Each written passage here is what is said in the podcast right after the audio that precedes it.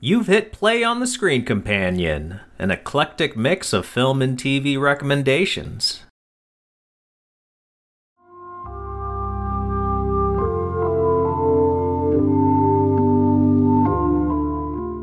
Joining me today is Jon. Hey, Jon. Hey, bonjour. And we're going to do some foreign movies about relationships. Hopefully, these films aren't indicative of how the majority of relationships go on in the rest of the world. oh, God. Through the foreign lens, here's a look at relationships that I don't think they really do over here. We're going to be talking about The Night Porter from 1974. Je t'aime, moi non plus, also known as I Love You, I Don't from 1976, and In the Mood for Love from the year 2000. Respectively, one's Italian, another's French, and then we got Hong Kong Chinese at the end there. Guess who chose which one? we are very consistent. Let's start with Je t'aime, moi non plus, which forgive my terrible French, I'm just going to call it Je t'aime for short. Trying to find this on all the streaming platforms. I just kept getting a million other movies about French love. When you're looking for a movie or somebody recommends something to you and it isn't immediately available, does that give you a positive idea of the experience or do you go like, "Oh no, what's this going to be?" It usually is a positive experience because I like talking about movies that no one can find. Just the obscure movie guy at work. It's not a steadfast rule, but I think the more obscure a movie is, the harder it is to find. Typically means it's going to think outside the box. It won't be generic. So this one, t'aime, it's about I'm going to say he's a gay trucker named Krasky and he's riding around with his companion Padavon and they stop in a rural town where Krasky becomes attracted to the tomboyish Johnny at a diner slash truck stop. Jon, this was your first watch. What were you left feeling when it ended? Kinda did not like this movie at all. it felt like French, uh, I don't know what to say, crashness. Um, Crashkiness? Crashkiness, yes. It was very French. I don't know how to describe that. it just felt so avant garde almost. Would it surprise you to learn that the actor who played Krasky is an American? Yes, it would, because he spoke French the whole movie. He was dubbed. Oh. He was a little cross that they dubbed him. He had a big career over in Europe. He did a lot of Andy Warhol stuff. He's been in at least two movies with Udo Kier at his hottest slash freakiest in the 70s. Let's get into the setting of this film. I'm a fan of this movie, but I do find it very silly what they're doing with the location. But where do you think this movie is supposed to be set? A few things happened that were just so French. I mean, I could see it being rural America. There's definitely that one weird kid, the balding kid with the long hair. I know, I felt bad for that kid. Was he 12 and he already had a comb over? Like, what's going on there? Malnutrition, or he stood next to a radiation plant. I don't know. Easily could have been, yeah, yeah. The signs were written in English, and then there was a lot of hillbilly music in the opening. Oh, the music in general. I wrote that down. I was like, what's up with this music? Which is ironic because the director and Jane Birkin, they had a long storied relationship and they were known for collaborating and being music artists. But you don't get that sense from watching this movie. I heard one film critic liken the director to Prince, but I think Prince would have done a better job with the soundtrack. What do you think? Oh, we have proof. Purple Rain. we definitely have proof that Prince is a better filmmaker. I know the director wanted to give this small town USA firmament to the audience, but everything else in it clashes with that.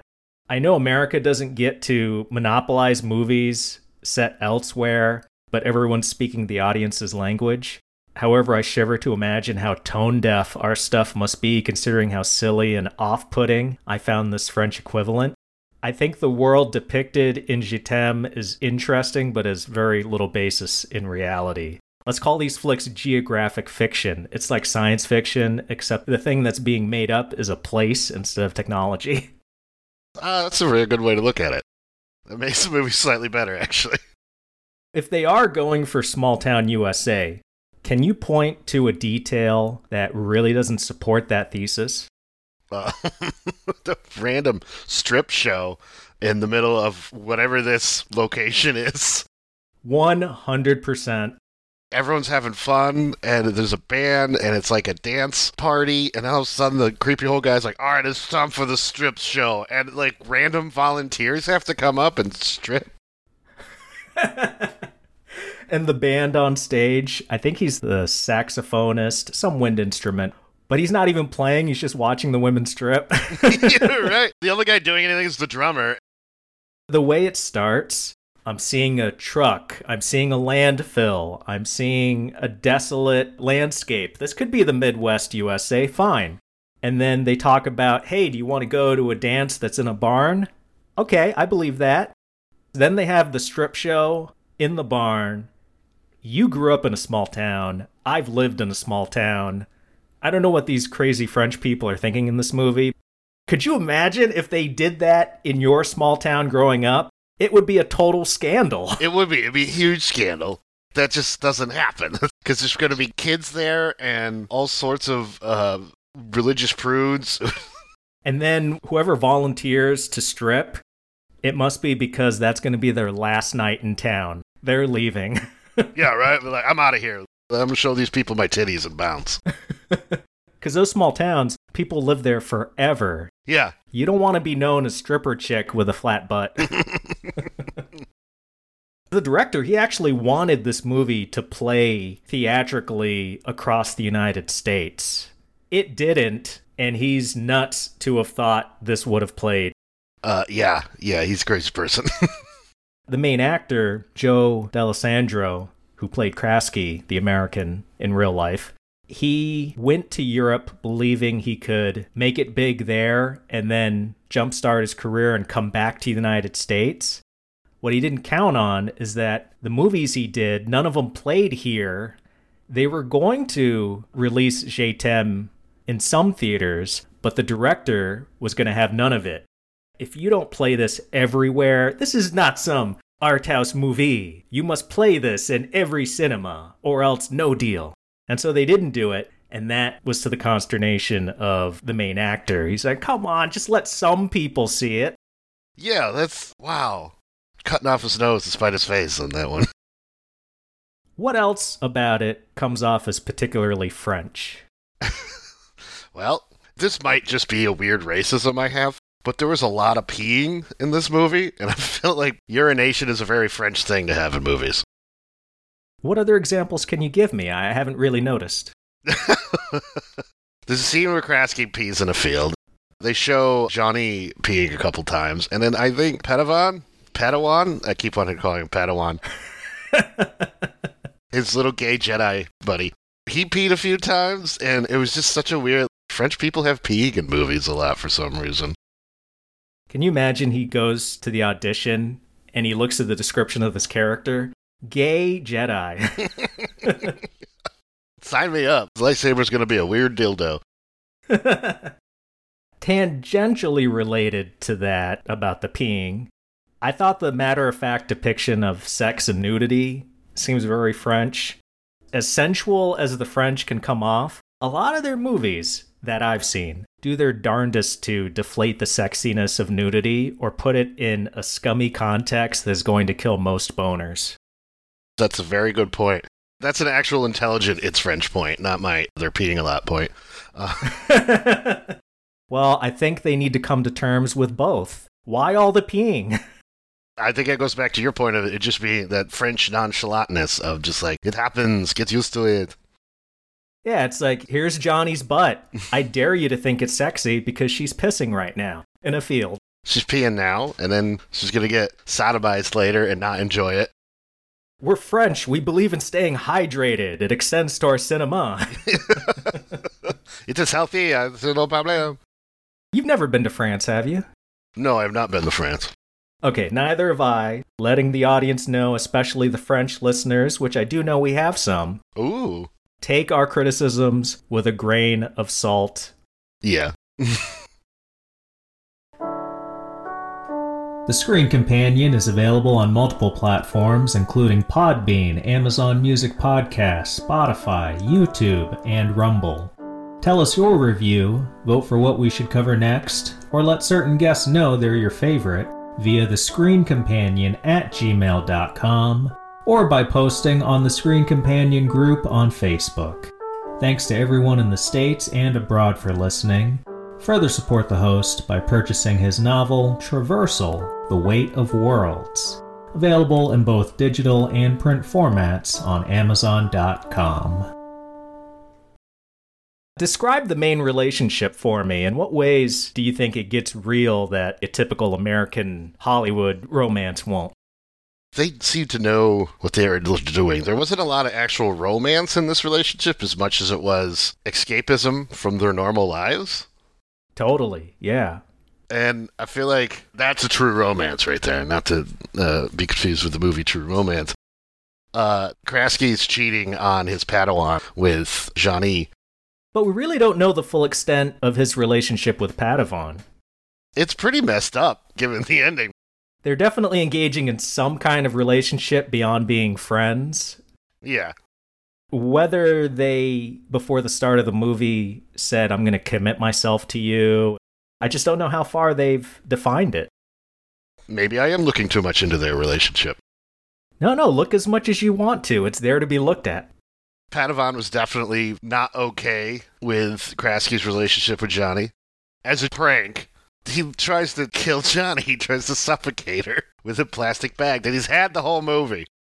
I'll give that to the filmmakers. That was a good little Chekhov's gun, that plastic bag he had the whole movie. This is only the second time I've ever seen it, and this time it occurred to me just how often he's playing with that bag. At some point, I think my wife's like, why does he even have that? What's with the bag? And I was like, that's a good point. I know why. He always has the bag. It's like his quiet assassin's tool. It's his piano wire hidden in his watch. Hidden in plain sight oh wow, Padawan, um, that's kind of weird. You got a plastic bag. What are you gonna do? With? it's just a prank. Do not worry. Can we agree that had Krasky not interceded, Johnny would have been killed? Yes, we can agree on that. Padawan had murder in his heart and hate in his eyes, and he was there for that. I felt bad for Padawan until he tried to kill her. He was the victim of a hate crime earlier in the movie. Right after that, they played upbeat music, which was really weird. He was the victim right up until he became an attempted murderer, and it worked. He got Krasky back. That's true.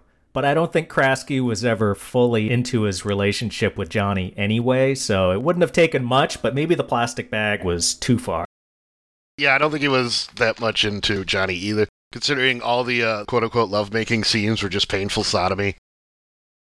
Johnny and Krasky they feel like a perfect example of how relationships can be less about what each partner can do for the other and more about selfishness.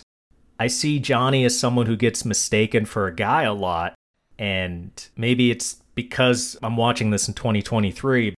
I think she's dealing with some gender issues.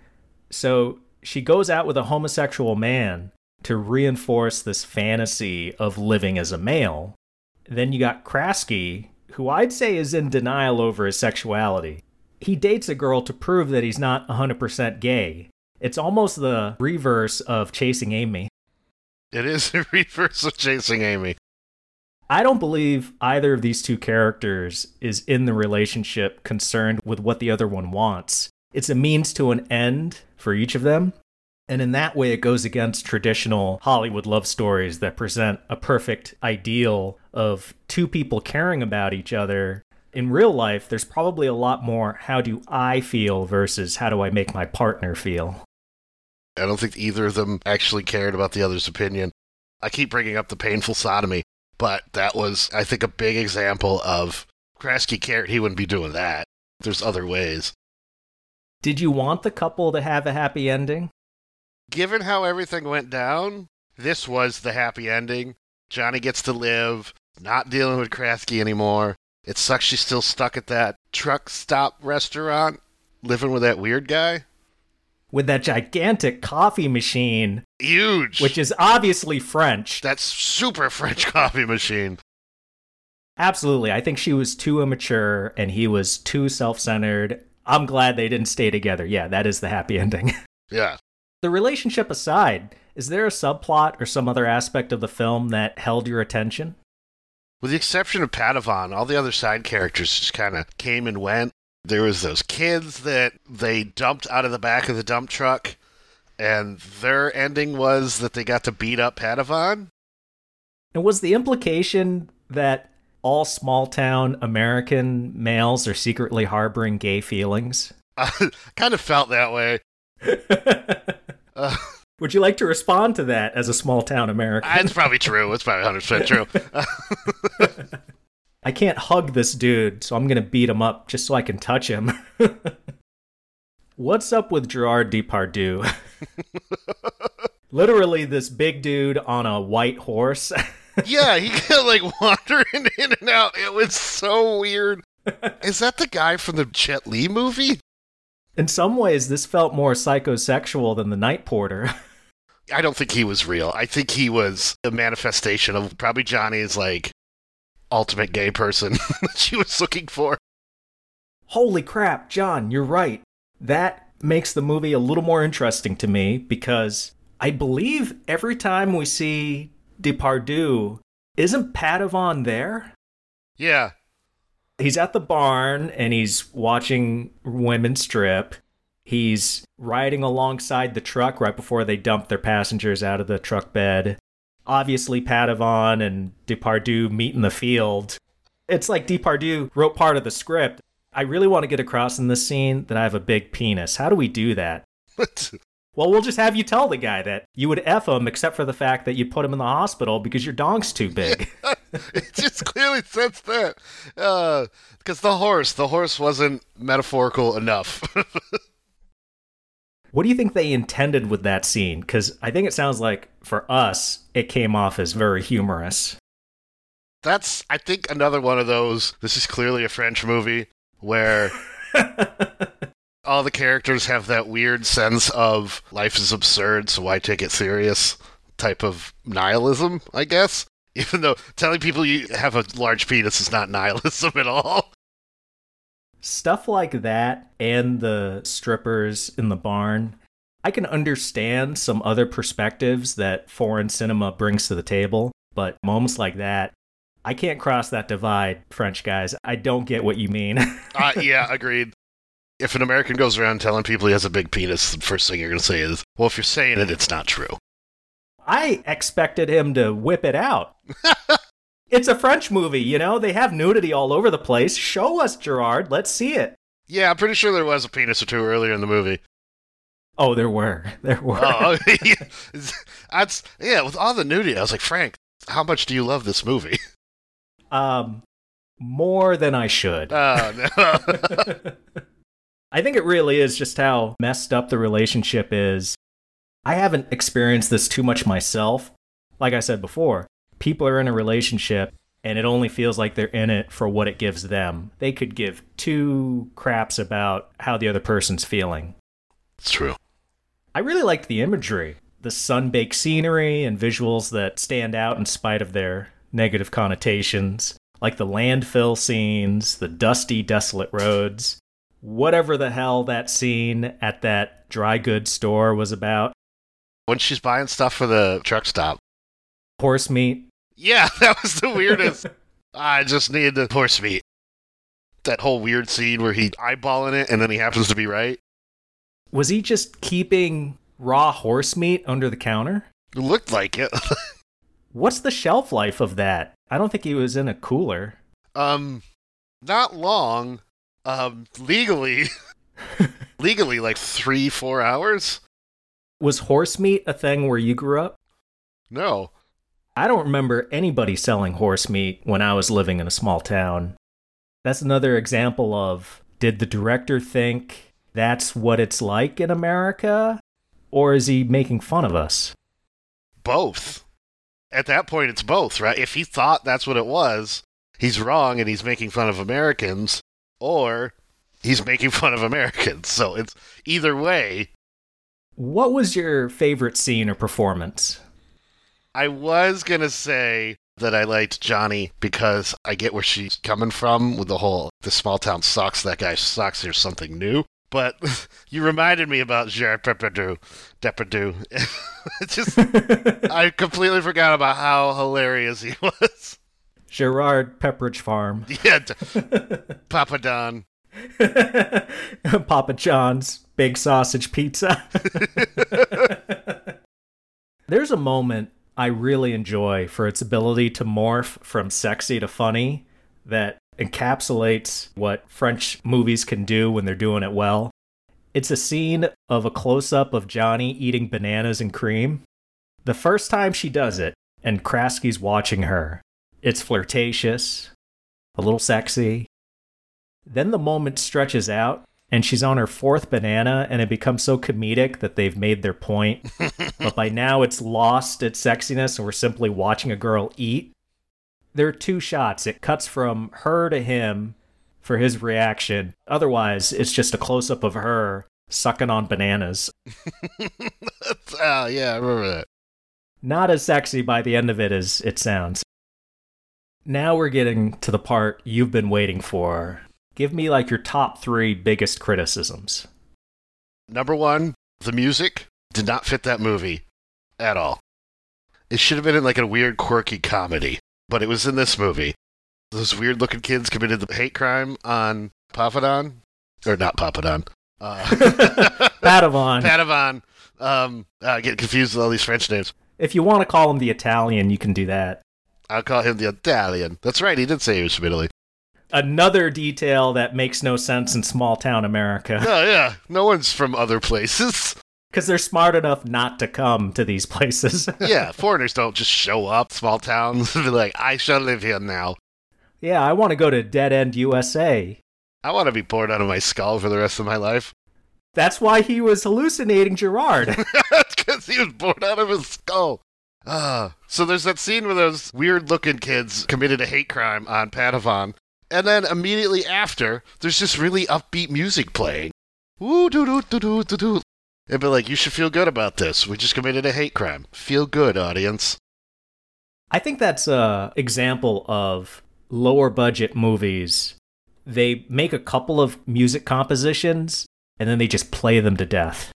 I counted one piece of music in this movie that played six times in a movie that doesn't even crack 90 minutes. Give me silence or the sounds of the background instead of that repetitive frickin' score. Something, anything. What's your second bone to pick? They felt like the movie wasn't long enough, so they just started adding gratuitous nudity. I can't believe I'm complaining about nudity, but none of it made sense. Uh, well, point to one scene. Well, we talked about the stripping scene. What did that add to the movie? A feeling of unease, letting us know that everybody in this town is despicable. I guess. It felt like every 90s comedy that ever made fun of foreign films. It felt like this was the movie they were making fun of. Huh. But what about the nudity in the Johnny Krasky scenes? Did you find any of them unimportant? Not really. I wouldn't say unimportant. It was more laissez faire.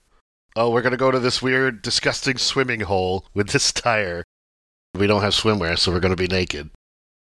With how mundane and realistic sex can be portrayed in French films, am I supposed to think Krasky performed anal sex on Johnny without lube? What would they have access to in small town? I guess USA? Bacon grease? Bacon grease. Spit? Spit, at least, yeah. I mean, something. That detail feels like it wouldn't be a problem for this French movie to depict, yet we never see him use any. I don't think he ever does, which makes the unpleasantness of those scenes where Johnny is screaming in pain even worse. I don't want anyone to come off as the villain, but it makes Krasky hard to sympathize with. Yeah, he's definitely the villain of this. He's playing Johnny, he's played a Padawan. Every time he speaks of the old dude, uh, Boris, uh, Another small town USA name. yeah, another, yeah, very, very I remember going to school with at least four Borises. Did they do any research before they wrote the script? No, they didn't do any research. Their advisor for Americanisms was probably some Parisian charlatan. Yes, I've been to America many times. of course, they eat the horse meat. What do we name this guy? Boris, Padawan, Krasky. It's a totally American name, fellas. Use it. Pure American. In terms of what would help the movie, I wouldn't have minded a coda that would have had Johnny reflecting on the experience. Maybe at the diner counter, talking with Boris, and we get a taste of her maturing and learning about herself. The way this movie ends, it's a downer I saw coming. I do like the ending, though, for the way it brings all the elements together in a messed up, trashy soap opera fashion. You're right. That would have helped the movie way more. Because she almost looks pathetic being, uh, please don't leave me for this guy who was pranking me by trying to murder me. But we're just left with her crying in a fetal position, naked. I could have used another emotion to go out with. Anything other than that ending? Let us move on to In the Mood for Love. Jon, tell us about it. About two neighbors who form a bond because they've discovered that their partners are cheating on them with each other. They form a bond over the fact that they are victims of unfaithfulness. It gets to be a pretty heavy bond. It does to the point where they almost become unfaithful themselves. How would you describe this relationship between Mrs. Chan and Mr. Chow? And what about it feels unique versus the majority of our movies? I think that the only thing they have in common is this very powerful emotion of being cheated on. That's ultimately why I don't think it works out for them. Hollywood's going to make sure they get the riding off into the sunset together thing. I'm going to disagree with you that they only have that one thing in common. That's certainly the inciting incident. I found them both very polite and calm, stoic. They look like two peas in a pod to me. Maybe. They did talk about how they both loved that serialized kung fu story from the paper. Martial arts story, I guess. Right. I wish there were more details like that. That was a fun little aside. I appreciated that the two main characters they're very stoic when they find out their spouses are cheating. And in American stuff, it's going to have them banging on doors, yelling to the sky, Why did he or she do this to me? But that's not always the reaction, right? Sometimes people find out they're being cheated on, and for whatever reason, they just go into themselves. Yeah, they shut down, I guess. Which isn't as cinematic, but it feels more realistic. In this case, did you want the couple to have a happy ending? Yes, I did. Very much so. I love this movie, and I like these two characters.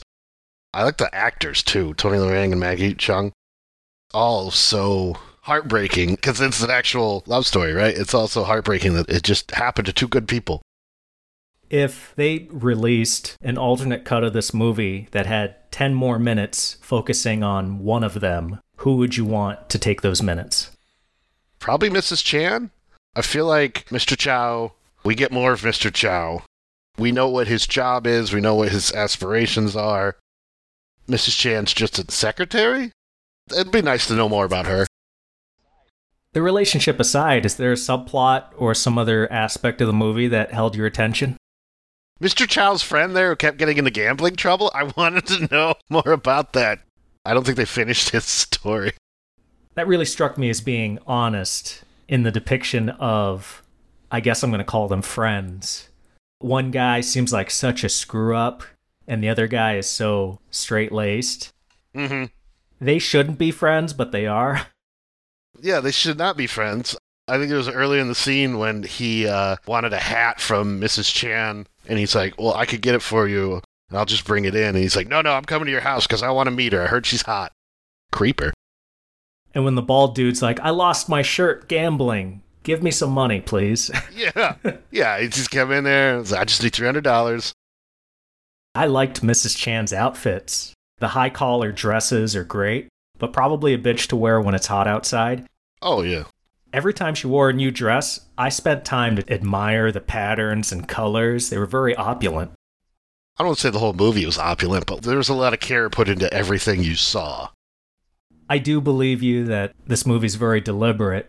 I think that deliberation could have been better executed. Hmm. But before that, what was your favorite scene or performance? The scene when they're practicing, Mrs. Chen and Mr. Chow are practicing calling out Mrs. Chen's husband for being a cheater.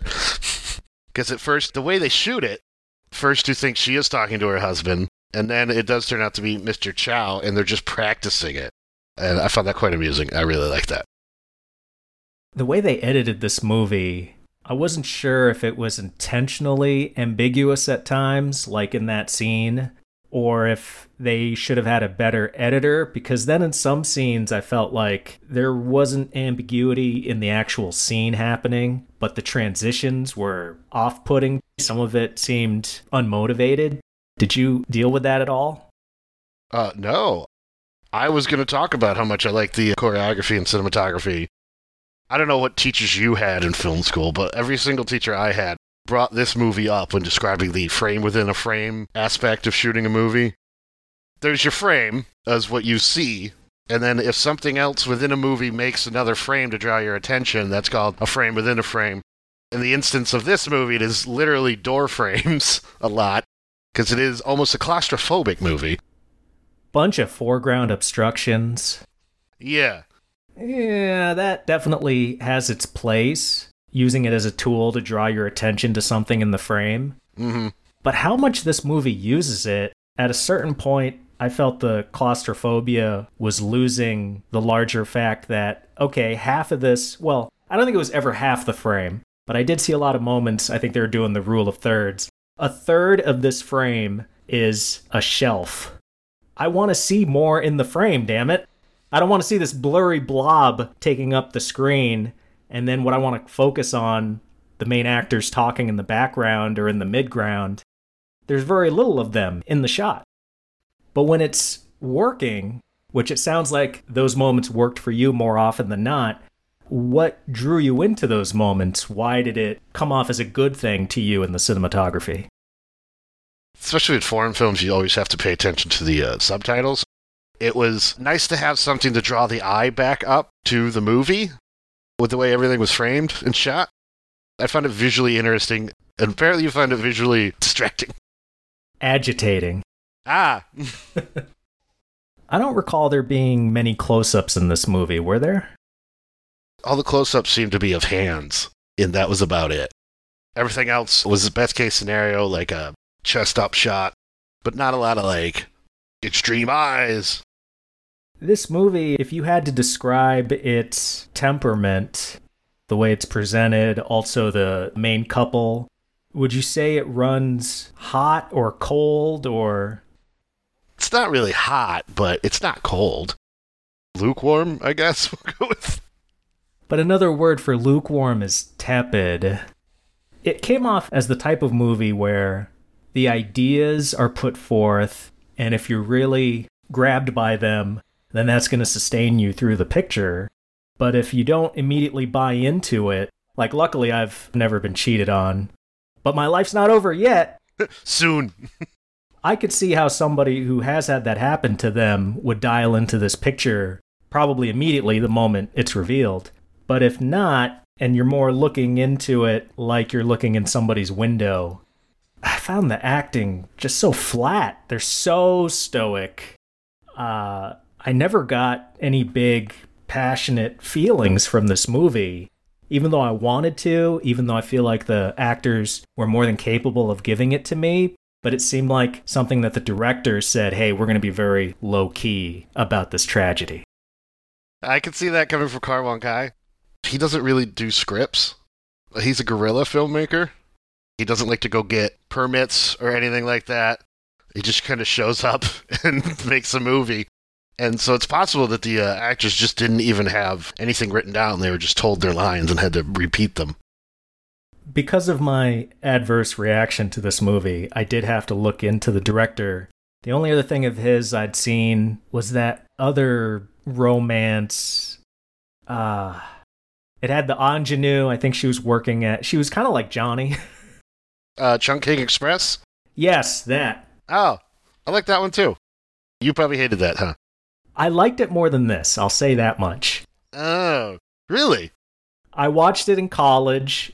It might have even been somebody in our friend group that recommended it to me. Um, Ben, did you know Ben? It could have been Ben. It could have been Ben. It's probably Ben. As much as you love this movie, what is your biggest criticism? I'll agree with you on the acting. It wasn't as fiery hot as I kind of wanted it to be, but I still thought it was good acting.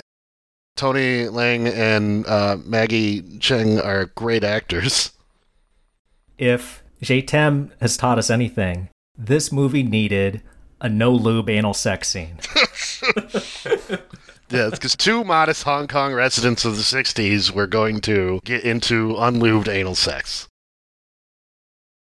The time in which this movie's supposed to take place, I could definitely see spouses getting cheated on, and then for appearance's sake, or because of whatever decorum they think they should maintain, they're not yelling at their spouses or telling everybody in the building, hey, did you see what my scumbag husband just did? He cheated on me all this time.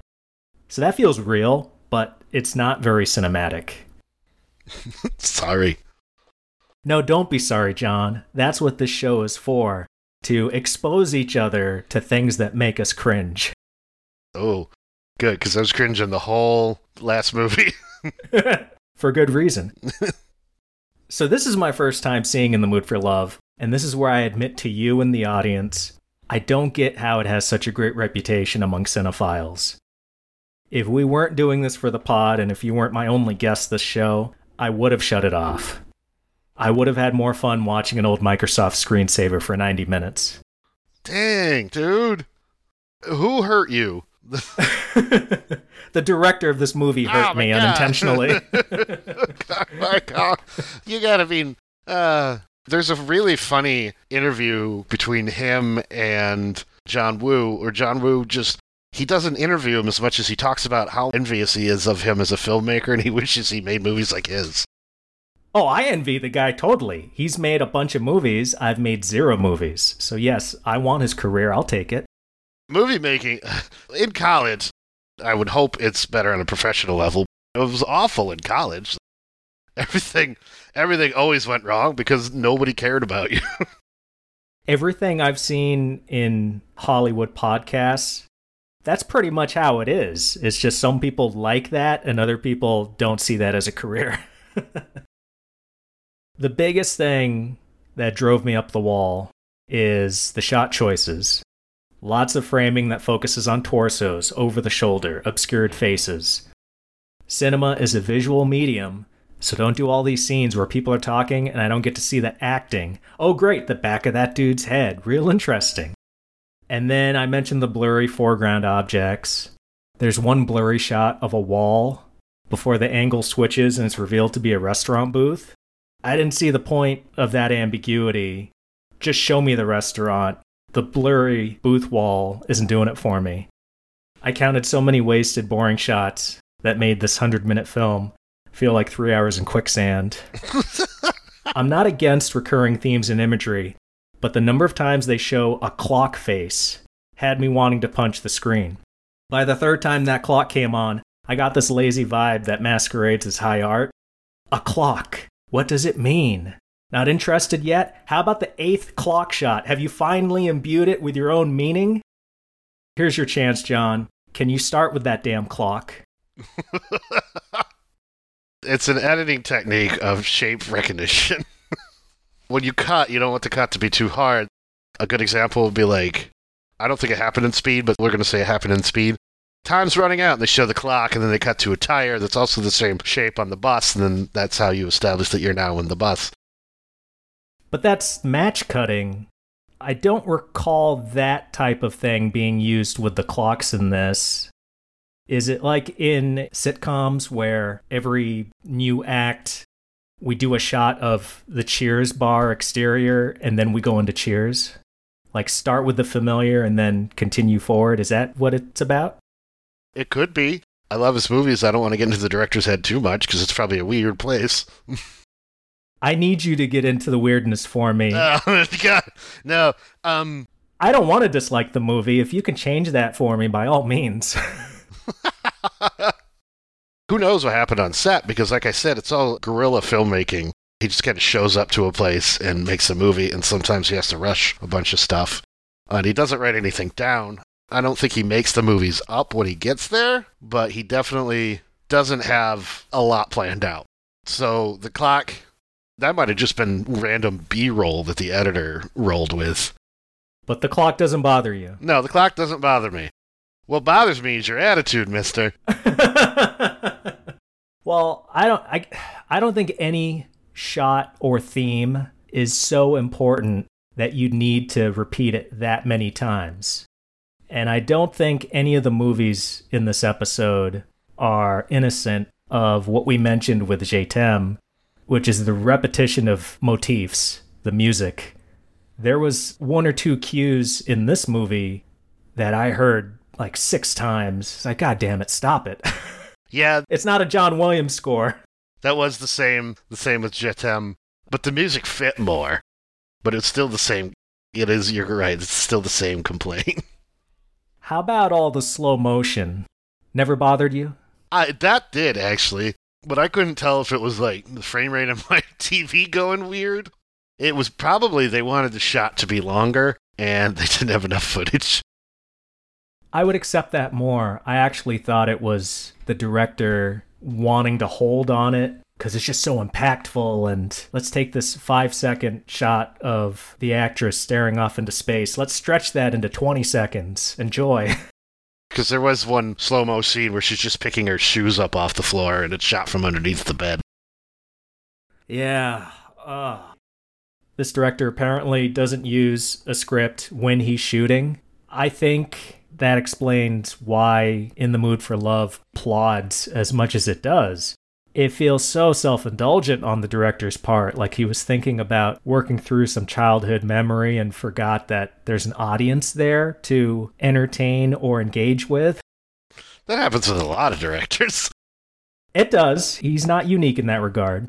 The biggest example I can give of this that had me so upset, but luckily it was near the very end. So by that point, it's like, you already killed me, and now you're just pumping a few more holes into my body.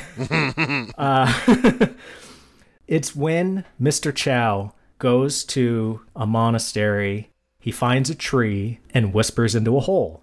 Earlier, he describes an old practice of if you want to keep secrets, whisper them into a hole in a tree and cover it with mud. When he does that at the end of the movie, Jon, do we get to hear what he said? No. Of course not. at this point in the movie, it's years after his relationship with Mrs. Chan. For all I know, he whispered, I contracted herpes, don't tell anyone. There's so little dialogue, and so much of them staring off into space in slow motion. Now I want to do a bit where we just come up with random stuff he could have said into that hole random stuff and be like, I wasn't sad when Hitler died. he could have totally said that. I can't refute it. Nobody can. Right? If the director did start with any script, it must have been 30 pages because all the lines said something like, She looked at him for a long time. Then, with a blank expression, he looked back at her for even longer. Is it bad acting or are you being face racist? if I were to transcribe the movie into a script for you, and I do have some experience with writing scripts. oh, really? I don't think it would be more than 40 pages, if that. There's no way it was a long. It's probably a Curb Your Enthusiasm plot outline where it's mostly then they're going to ad lib, but this is what we want the scene to be about. The lack of substantive dialogue. Why couldn't they let us listen to what he said into that frickin' tree? Not that I cared at that point. My first rebuttal question would be then how did you feel about at the end of Lost in Translation? I'm going to have to recuse myself from that because I've only seen it one time at the theaters when I was, I think, like 13. Is the movie that old or are you that young? That movie is either late 90s or very early 2000s. Came out 2003. It is why people think Scarlett Johansson's a good actress. But you don't remember the end of that film where Bill Murray whispers something into Scarlett Johansson's ear and we, the audience, don't get to hear it? Oh, I'm remembering now, yes. Yeah, because the internet went crazy about that. They loved it. And they were trying to, like, what did he say? What did he say? Lost Translation came out after In the Mood for Love, I'll have you know. Now that you're reminding me, I don't recall loving that moment. No. Okay, as long as you're consistent. My rebuttal to your whole criticism is I think you're dead inside, Frank. Hey, I want to engage with these characters. And then with things blocking the shots and then not even getting to hear what he says, it's the director saying, Screw you, Frank. I don't care that you want to know more about these people. I'm going to show you and let you hear nothing. Deal with it. Let's move on to The Night Porter. So it's Vienna, 1957. A hotel porter, Max, gets recognized by a guest, Lucia, as an SS officer that fixated on her when she was a teenage prisoner at a concentration camp. Instead of turning him into authorities, they resume their daddy dom relationship, unable to extricate from one another even as Max's cabal of ex Nazis see the pair as a threat to their anonymity. What do you think is the most disturbing aspect of this movie? Um, Nazis. like, Really more disturbing than the sex stuff? well, the sex stuff was weird, but that's very Italian, right? It's back to that part of Europe being okay with all of it. I have seen that happen a lot in European movies. I don't know. I don't know if that's really true because I've met some Europeans that are very conservative. But then you watch these movies and you'd think they're all into orgies. Every time they cut back to the actual concentration camp, it was weird. Oh, it was. Yeah. Do you think that how grossly pale they were in the flashbacks were they meant to look sickly or was it the director's attempt to artificially drain the color out of those flashbacks? Um, I think it was the director's attempt to, yeah, trade color out of flashback, give it some artistic difference between modern day and flashback. Something to denote that it is, in fact, not what's happening right now. Okay, so I wasn't the only one. But those flashbacks, everybody looks so greasy. It's hard not to see what they were doing. I don't think it fit very well. Uh, no, the whole how I guess how the Italians thought things went down in a concentration camp didn't fit well at all. What do they portray in those flashbacks? One of them was a ballet dancer, A Nazi ballet dancer. Nazi ballet dancer in nothing but his underpants. Hey, was that guy supposed to be a closeted homosexual? I guess not something that would fly in Nazi Germany. Or, considering how eccentric that cabal is, maybe that's just to show that they don't stick to all their principles and they could overlook him being gay. it could, I guess. It was just weird. Just the general why are they stopping while one of the officers does a ballet routine? What was the other flashback where they're all wearing weird cloud masks and one of the prisoners is doing a cabaret? it almost looks like a retro Eyes Wide Shut. Yeah, yeah, it's really weird. Take this a little further. In that scene in particular, which is like this iconic moment in the movie, it's on every poster and Blu ray cover. Lucia, who is supposed to be a teenager at this time, hmm she sits down with Max, who's in his Nazi regalia. What does he give her as a present? Severed head of someone that was mean to her, right? Way ahead of its time, you thought you were going to see Gwyneth Paltrow in that box. No, it was a dude's head. David Fincher loves Italian cinema. he probably loves this movie. Besides the effed up romance, what other genres could you ascribe to this movie? intrigue, I guess. I, I don't want to say thriller, but there's a definite undertone of that something bad could happen to the characters because of their past. Definitely some spy stuff. Lukewarm thriller. Thriller, but you kind of like, you're not that thrilled, so. Uh, no, I wouldn't say I was thrilled during any of this movie. to go back to your, it was only two hours, but it felt like four hours of quicksand. Describe for me Max and Lucia's relationship. I thought about the world is not enough a lot with that relationship between the girl and the bad guy. Oh, okay. The similar, um, what Stockholm syndrome vibes. That's a watered down version. yeah. Robert Carlyle and Sophie Marceau. Yeah. It's a different dynamic. I see some parallels, yeah. This guy's evil, but it's not quite Stockholm syndrome either, is it? Well, I'm going to say that Lucia, she starts for sure as a victim. She's a political prisoner at this concentration camp. Who knows what her life, how normal it could have been had she not been sent to this crazy camp where there are a bunch of weird Nazi officers. And Max, who pretends to be a doctor so he can take movies and photographs of camp prisoners. Yeah. So I feel for her in that regard. But there are some moments in this where she is as complicit as he is in some dirty dealings. And she comes off unhinged herself, I would say. What do you think? I'll agree with that. I was thinking about how little of a victim they show her to be even though she is a victim of everything, the Nazi regime, um, she doesn't come off as a victim. She does come off as cohort.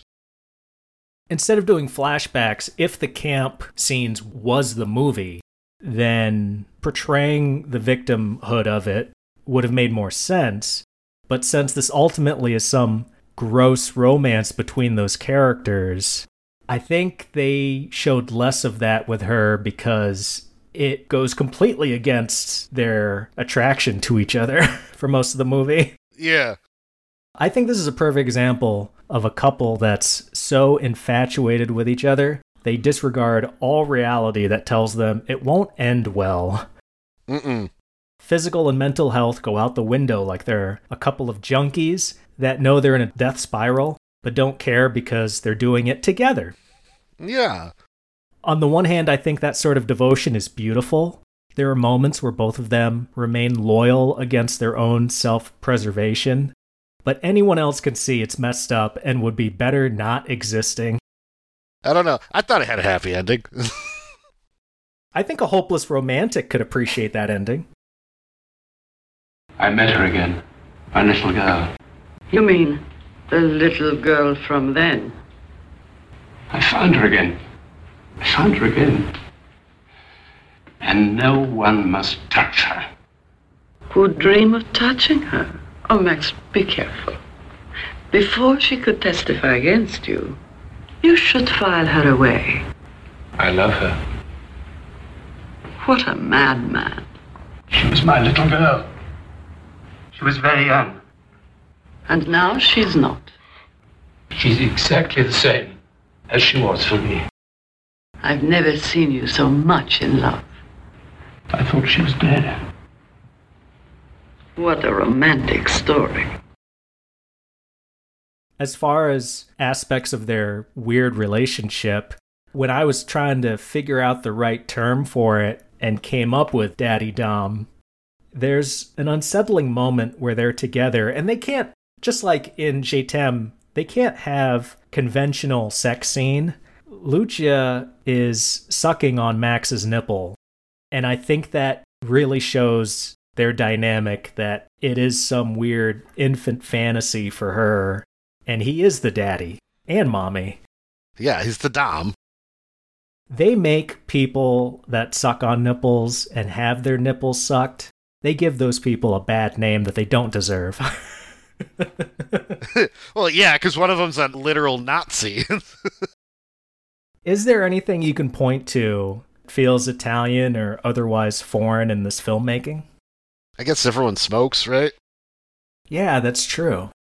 felt like the film was like maybe 20 minutes longer than it needed to be because there was a lot of just reflection in characters or they just sat around at first I was like, oh, it's letting the movie speak for itself and they're not hitting it with too much dialogue. And then after it's just like, ah, it's too much existentialism for the sake of the filmmakers being Italian. A lot of superfluous shots. I can think of one where if I'm the editor and I'm looking for things to cut, and there are things to cut in this movie, Mm-hmm. there's a moment where Max is putting down placemats on a giant table before a cabal meeting. I don't need that. We don't need to see him setting it up. Yeah, we don't. Did you ever hear this uh, at the Academy of uh, enter a scene late and leave it early? This film did the opposite. It always showed up early. And it was awkward, like when you show up to parties early, and then it overstayed its welcome. Each scene overstayed its welcome. But is that a foreign thing or is that just a 70s cinema thing? Given how much it happened constantly, I think it's a combination of both, multiplying on each other. Like, I don't want to get too far onto a tangent. I've only seen Taxi Driver once. I feel like there's a great, great movie in that, but when I saw it, I didn't like the editing. I thought it was too slow. That can be a strength at times so that we can breathe with the characters. That only works if I can fill in the blanks and feel invested, like I know what the character's thinking about. But when he's putting down those placemats, I have no idea what he's thinking about. It doesn't matter what he's thinking about either, because at that point, what? He's just doing his job as a concierge. Gotta set the table, doo Yeah, he might have been singing Baby Shark in his head at that point, just to distract himself from the mundanity of it. if I didn't mention it was directed by Liliana Cavani, would you have suspected it had been directed by a woman? no, not at all. One thing that felt unique to the movie compared to the other two we've discussed is its use of classical music during the question mark erotic scenes between the tragic lovers. hmm But I'm not convinced that's because it was a woman directing. As not a woman, I don't know that aspect of how she's going to view things mentally versus how a man would. I'd like to think she made Lucia there less of a victim, whereas male director probably would have made her full on victim. She has a lot of agency, but it's so terrible to see the way she exercises that agency. she doesn't give up Max to the authorities. He chains her to his room and she goes along with it. Yeah. At a certain point in the movie, he basically says, Look, we need to hide in my flat. We can't go outside. Ration your food. And she's just okay with it. When I'm pretty sure, had she protested more, I think Max would have let her go. Do you think he would have let her go? No, because he knew she wasn't going to give him up. That's not why he was chaining her up. He was protecting her from the other Nazis. What kind of monster do you think Max is? He's a Nazi. That's he's a Nazi pretentious filmmaker. This is like the two top two worst kinds of scum you can be. The only thing worse is maybe throw pedophile in there. That's the only thing that would make him worse. he was a pedophile. She was a teenager. And, oh my god, he's the worst human being. He's literally genetically engineered to be the worst human being ever. If we could forget that he's part of the Schutzstaffel for a second, was there any other side to the character that you found compelling? No, not at all. He just wanted to do his job and have people forget he was a Nazi. And I felt all his compelling aspects came from the conflict of love versus he was a Nazi. Does it make his performance more interesting to you if I say that the actor Dirk Bogarde was a World War II veteran and he had been to a concentration camp?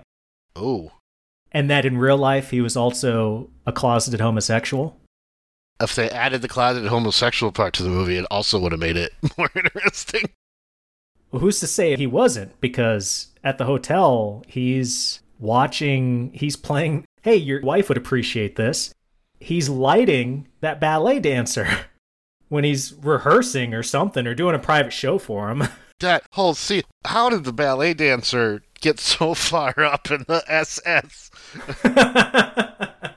Ballet. Uh, he hasn't killed any Jews this week, but oh, he can dance so beautifully. We must promote him. I would like to think that it went over their heads and all they saw was a really good ballet artist, and they're like, oh, he's Aryan perfection. He's basically dancing naked. I liked that scene. You would. Don't kink shame me. Too late. As we were talking about, that scene goes on too long. He does like a whole routine in the flashback. I got the point 20 seconds in. I don't need a full minute and a half of this dude dancing. yeah. Because by the end of it, there's no point. It's completely deflated. Nothing gets revealed. The worst part is it's framed by other dancing. He dances in the room forever. That leads into the flashback of him dancing in the concentration camp forever. and then it comes back to the present where he's still dancing. And then then he ends and they have the conversation. Which is weird because like trying to get through these trials is like a weird afterthought to them. Oh, by the way, no new witnesses, right? Yeah, okay. I dialed into the way that Max wasn't deluded into thinking he wasn't a monster during and still after the war compared to those comrades of his. There's one line he says sane, insane. Who's to judge? That gave me some Joker vibes. Sometimes he acknowledges his crimes, but then he comes off as perfectly content in his psychopathy. He's happy. I'll agree with he knows he's a monster. They were on a roof or something and they're all talking, and Max just wanted the conversation to end, so he did the Sieg Heil, and everyone else did it too, and he was able to just walk away. And you see him rolling his eyes, and I love that moment because he's mocking them. Yeah, he's like, oh, what's the fastest way out of this? I guess Hail Hitler, and they're like, yeah, Hail Hitler. It's like, all right, bye. I got a lunch date. Because none of them have any guilt over being Nazis, except for him. Yeah, he's the only one with guilt about it, but he also seems to care the least. And it's not going to absolve him of his myriad of sins. But I like when he says to his comrades, Why do you think I work at night? Because I don't want to be seen in the day because I hate myself. Hmm. It's very Italian.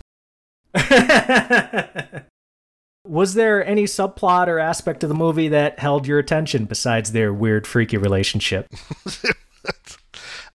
All the side characters in the hotel. His helper that he sent to, I guess, have sex with the creepy old lady? Oh, yeah. Is that what happened? She was hitting on Max, and he's like, no, thank you. And then he goes and he gets the kid, the sleeping naked kid, and zips his pants up for him. Yeah, he's a gigolo. Yeah, it sends him in there.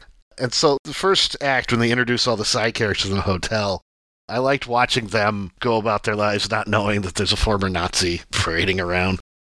It felt like that Tim Roth movie where he's working as a bellhop. Oh, yeah. I think it was four rooms. You meet all these eccentric characters, but in this case, that woman that the night porter is procuring a gigolo for, even she's part of the cabal, the Countess. Yeah. Do we ever see her in any of the flashbacks? No, she never. I would like to know what terrible atrocities she committed. I'll bet she had a fight club, basically, but it was old Roman style, so it was definitely in like a coliseum, and she made all the uh, victims of the concentration camp fight each other. Oh, and during the intermissions, have that gay ballet dancer do a show. well, they're cleaning up the blood and guts, and now a dance. this is my big moment. Yeah, he comes out. It's it's my time to shine, but he slips on some blood somewhere, and he'll never forgive Jews for that. But just like the larger movie, they have to scoot him off the stage. Okay, okay, that's too long. Get off. Get off, yeah. I thought the Nazi cabal was a fun detail that they're holding these mock trials to absolve each other of their war crimes, rationalizing their behavior. I like the two functions that the trials serve. They gather witnesses and evidence that will be disposed of after the trial, and also they get to pretend like they're victims, as they've said in the movie, with a guilt complex that must be cured. Despicable. Ugh. So, as bad as Max is, at least he has some shame. None of the others have shame. Oh God, they were shame free. Favorite moment or performance? I thought Max did a really good job. You mentioned his previous life experience was able to come into this. He felt like the right choice for the center of the movie. And his level of crazy pairs really well with Charlotte Rampling's crazy as Lucia. Yeah, they'd had great on screen chemistry, even if that chemistry was weird. Toxic. Yeah, volatile and. And they are the central couple that shoulders the entire narrative.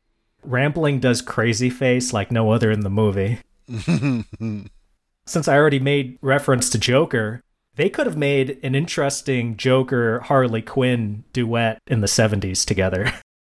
um, yeah, I'd like to see that. Her character, she is alluring at times, but she looks like a viper that's going to strike at any moment. How about a big criticism you have for this film? I think we already talked about how much of this movie could have been cut down. Definitely. It felt longer than it was. The pacing was weird.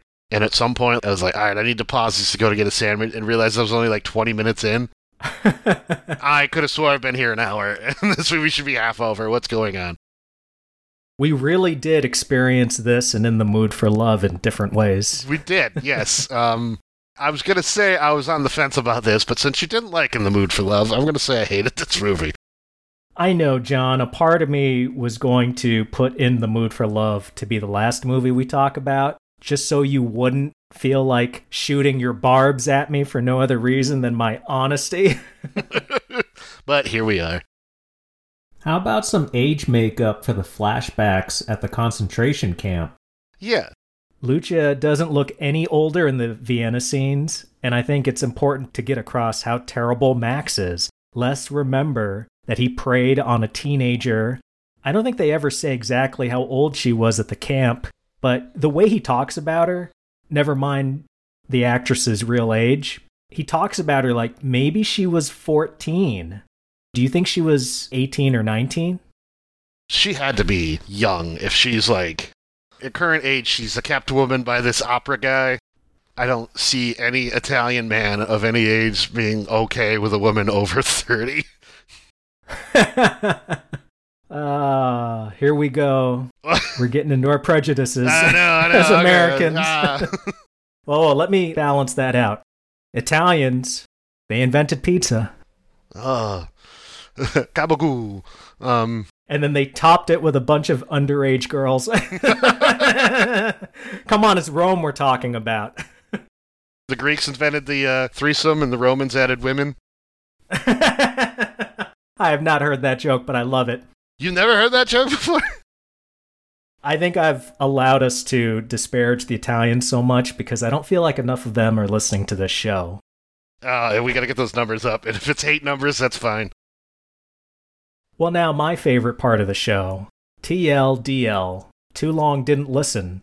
Jon, I'm going to ask you some rapid fire questions. Please try to give me short answers. Which film had the most interesting couple? Let's go with The Night Porter.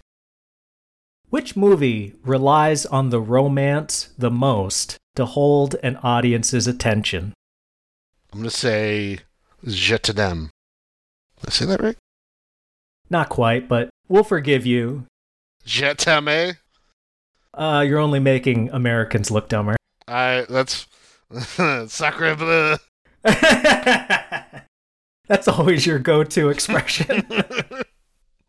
Playing into stereotypes for a moment, like we haven't been this entire episode, which movie would you recommend to men that don't like relationship stories? Probably The Night Porter? What's the bigger tragedy? Never acting on your romantic feelings, seeing your partner the way you want and not the way they are, or engaging in an abusive relationship and knowing it? Oh, I'm going to go with not seeing your partner for who they are. Which film do you think would be the worst idea for a movie night with your significant other? Oh, that's the night porter. yeah, you have experience with this already. Yeah. she laughed halfway through. She left and took a bath. She's like, I'm out. Uh, actually, I'll take that. I'll take that as a win. Which movie do you think has the most to pick apart for cinephiles? Oh, that's uh, in the mood for love, sir. Yeah, that's a totally unbiased opinion. Mm-mm. And finally, what's the bigger crime? Nazi SS officer or committing anal without a lubricant? uh, there's a great joke in there. I'm still saying Nazi SS officer.